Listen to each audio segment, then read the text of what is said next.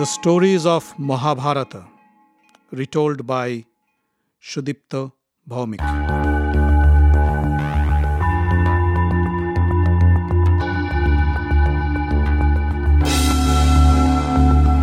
Welcome, dear friends, to another episode of the Mahabharata. I hope you're enjoying listening to them as much as I am enjoying telling these stories. Pandu became the king of Hastinapur, and Vidur was appointed the prime minister. In time, Dhritarashtra got married to Gandhari, the daughter of the Gandhar king Subal. Before the marriage, when Gandhari came to know that her husband is blind, she decided to share the fate of her husband. She took a piece of dark cloth and tied in a permanent blindfold. But Gandhari's brother Shakuni was not happy with this marriage. He didn't like the fact that the Kurus, especially Bhishma, would offer the proposal of marriage with the blind brother Dhritarashtra and not the handsome king Pandu.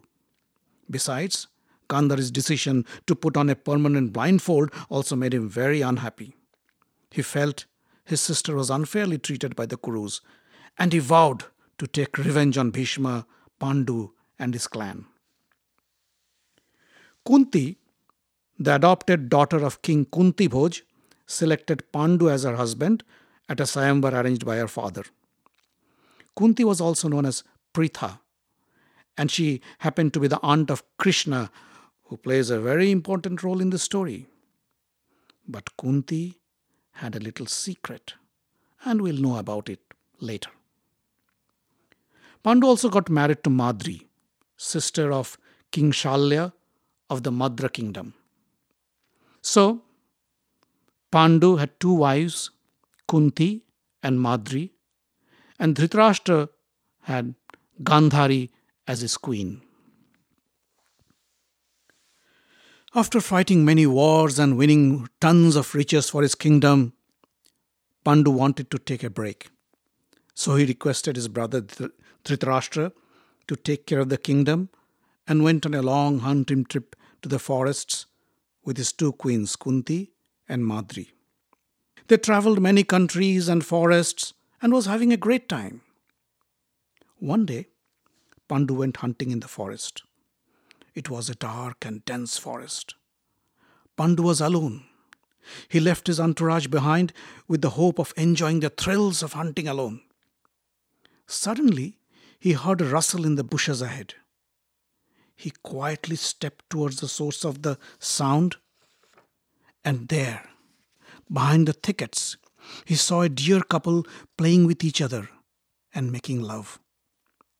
He silently raised his bow aimed, and shot his sound guided arrow. Pandu was an excellent archer, and he made no mistake. He heard a loud cry, but the voice was of a man and a woman. He ran towards his target, the deer couple, and there he found struck with his arrow a man and a woman empressed in each other's arms. The man was Rishi or sage Kindama and the woman was his wife. Kindama was still alive but was bleeding profusely. His wife was already dead. Pandu thought, oh, what have I done? I've killed a rishi and his wife, and, and that too when they were in love. He kneeled down beside the dying sage and said, Oh, Rishi, I beg your pardon. I made a grave mistake. I thought I saw a deer couple, and and unknowingly I shot you. Please, Please forgive me. The rishi raised his head and said, Pandu, Pandu, how could you be so cruel? How could you kill a couple in love, be it human or deer or any other living being? It is the most heinous crime one can commit, and I cannot forgive you for that. I, Rishi Kindama, hereby curse you you too will die a painful death when you try to make love to a woman. And saying this, he breathed his last. Pandu was devastated. He was terrified. He knew a rishi's curse can never go wrong. He, he didn't know what to do. he went back to his wives and told them of the incident. Kunti and Madri were shocked to hear of the curse. It implied they could never have a child from Pandu. But still, still they tried to console Pandu. Kunti said, Please, please, king, don't worry. We will never demand any physical affection from you. We will never ask for a child from you. But Pandu was still very upset. He decided he'd give up his kingdom and the luxury of the palace life and live in the forests forever like an ascetic, a hermit. Maybe he thought that this would be the right penance for the crime he committed. Maybe, deep inside, he also carried the faint hope that his sacrifice might not go unnoticed by the gods and they might release him of his curse. So Pandu sent a messenger to Hastinapur informing Dhritarashtra of his decision and asked him to take care of the kingdom with help from Bhishma and Bidur. He had also requested his queens to go back to the palace. But Kunti and Madri didn't agree. They said, O king, we are your wives and we have the right to share your fate. We cannot go back to the palace without you. So the three started their life of penance and hardship in the forests, along with the other hermits and sages who lived there. Days passed, weeks passed, months passed. Pandu, Kunti, and Madri were slowly getting accustomed to their life in the forest. Living off the land, of the nature, seemed quite enjoyable now. But Pandu was still unhappy. A disturbing thought kept on bothering him the thought that he could never ever father a child. The thought of leaving the world without an heir was horrifying to him. According to the Hindu way of life, a man can achieve his salvation only when his son performs his father's last rites. Besides, leaving no heir also meant the end of his line. One day he called Kunti in a private and said, Kunti, I, I just cannot bear the thought of dying without leaving an heir behind. Kunti was silent. Pandu said, Kunti, you know, if a man cannot bear a child, his wife can get the services of a family member or a Brahmin to have a child. It is accepted in our tradition. He even gave the example of his and his brother Dhritarashtra's birth. Kunti, Kunti, you and Madri must do the same. I insist, said Pandu. Kunti said, O king, O king, if you permit me, let me tell you a secret. Long ago, when I was a teenager, Rishi Durbasha came to visit my father's palace, and I had the honor of taking care of him. Rishi Durbasha was extremely pleased with my hospitality and granted me a gift. He gave me a mantra which gives me the power to invoke any god I want and have a child of him. So, if you desire, I can use the mantra and have a son from any god you'd like me to. Pandu was ecstatic with joy. He said, Kunti, Kunti, you must use your power and get a son for me. Please, please do so. Please, please invoke Dharma, the god of righteousness and religion, so our son would be the wisest man of all. Kunti went to her room in the hut chanted the mantra to invoke Dharma. And in no time, Dharma appeared before her, and in due course of time, Kunti gave birth to a beautiful boy named Yudhishthira. Yudhishthir means one who can stay calm and steady in the midst of a war. And Yudhishthir indeed grew up to be the most learned, wisest, and most righteous man who could never tell a lie. But Pandu wanted more. He asked Kunti to invoke Vayu, the god of the winds. Kunti obliged, and Bhima was born of their union. Bhima grew up to be the strongest man in the world. Next, she called upon Indra, the king of the gods, and had a son from him, who was named Arjuna. Arjuna grew up to be the greatest warrior and archer in the world. Watching Kunti giving birth to three sons made Madri want a child too. She asked Kunti, Kunti, would you please share with me your mantra? I too would like to have a son of a god. Kunti said, But but Rishi Durbasha didn't give me the permission to share the mantra with others. Pandu said, Please, Kunti, please be kind with Madri. Please let her have a child. Kunti said, O king, your wish is my command. Madri, I will share the mantra with you, but only for once. Kunti gave her the mantra.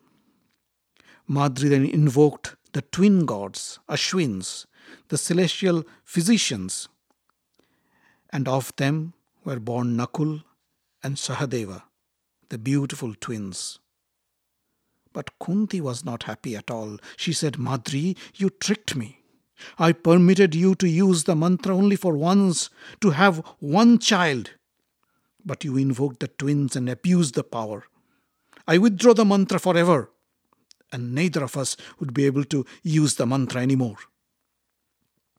So Pandu had to stay happy with the five sons Yudhishthira, Bhima, Arjuna, Nakula, and Sahadeva. As sons of Pandu, they came to be known as the Pandavas. In the meantime, in the palace of Hastinapur, Dhritarashtra and his wife Gandhari were not happy at all. When Yudhishthira was born, Gandhari was already pregnant, but she did not give birth to any child for almost two years. When she heard that Kunti had given birth to a boy, she grew impatient.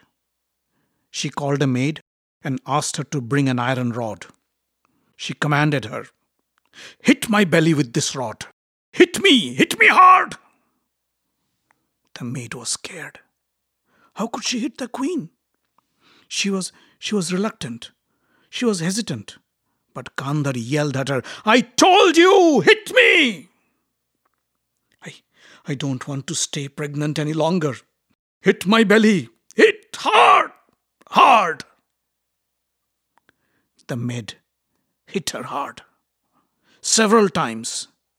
Gandhari screamed in pain and and went into labor. Soon, soon something dropped out of her womb. Gandhari was in her blindfold and she couldn't see. She asked the maid, What is it? A boy? The maid was silent. She asked again, Tell me, tell me, what is it? A boy or a girl? The maid said, Oh, queen, it is neither. It is a ball of flesh hard as a rock. Gandhari was devastated. She cried out loud and asked the maid to throw the ball of flesh into the river. Suddenly, Vyasa, the Vyasadeva, appeared. He said to the maid, No, no, don't throw it away. Gandhari said, Rishi Vyasa, your boon didn't come true. You once blessed me with a boon that I'll have 100 sons. See, see what I have given birth to a ball of flesh. Vyasa said, Gandhari, don't despair. My words will come true. He called the maid and said, Take this ball of flesh and put it in a jar of fresh water. Soon it will break up into 100 fetuses. And then Take each fetus and put them in a separate jar filled with ghee. The maid did so. And after a few months, 100 sons were born in the jars filled with ghee and other nutrients. First was born Duryodhana, and next Dussasana, followed by 98 more sons. Gandhari also gave birth to a girl named Dushala. The hundred sons of Dhritarashtra and Gandhari were known as the Kauravas. Back in the forest, Pandu was happily spending his days with his wives Kunti and Madri and their five sons Yudhishthir, Bhima, Arjuna, Nakul, and Shahadev. He was no longer depressed, and maybe the thought of Rishi Kindama's curse was slowly fading away from his memory. It was a beautiful spring morning. Pandu and Madri were roaming in the forest, picking fruits and berries for their midday meal, while back home, Kunti took care of the boys. The air was intoxicating with the fragrance of spring blossoms. Madri looked beautiful in the golden sunlight falling on her through the new leaves and branches of the trees above. Pandu, walking next to her and watching her beauty, felt a stir in him. Suddenly he felt an irresistible urge to embrace Madri and make love. For a while, he tried to hold back, but, but soon his desire overwhelmed him, and with uncontrolled lust, he embraced Madri. Madri was shocked. Stop it! Stop it, O king! You cannot do this. Don't you remember your curse? But no words reached Pandu's ears. He was too excited, and the thought of Kindama's curse vanished from his mind. He embraced Madri and showered her with kisses while she tried her best to escape from his clutches.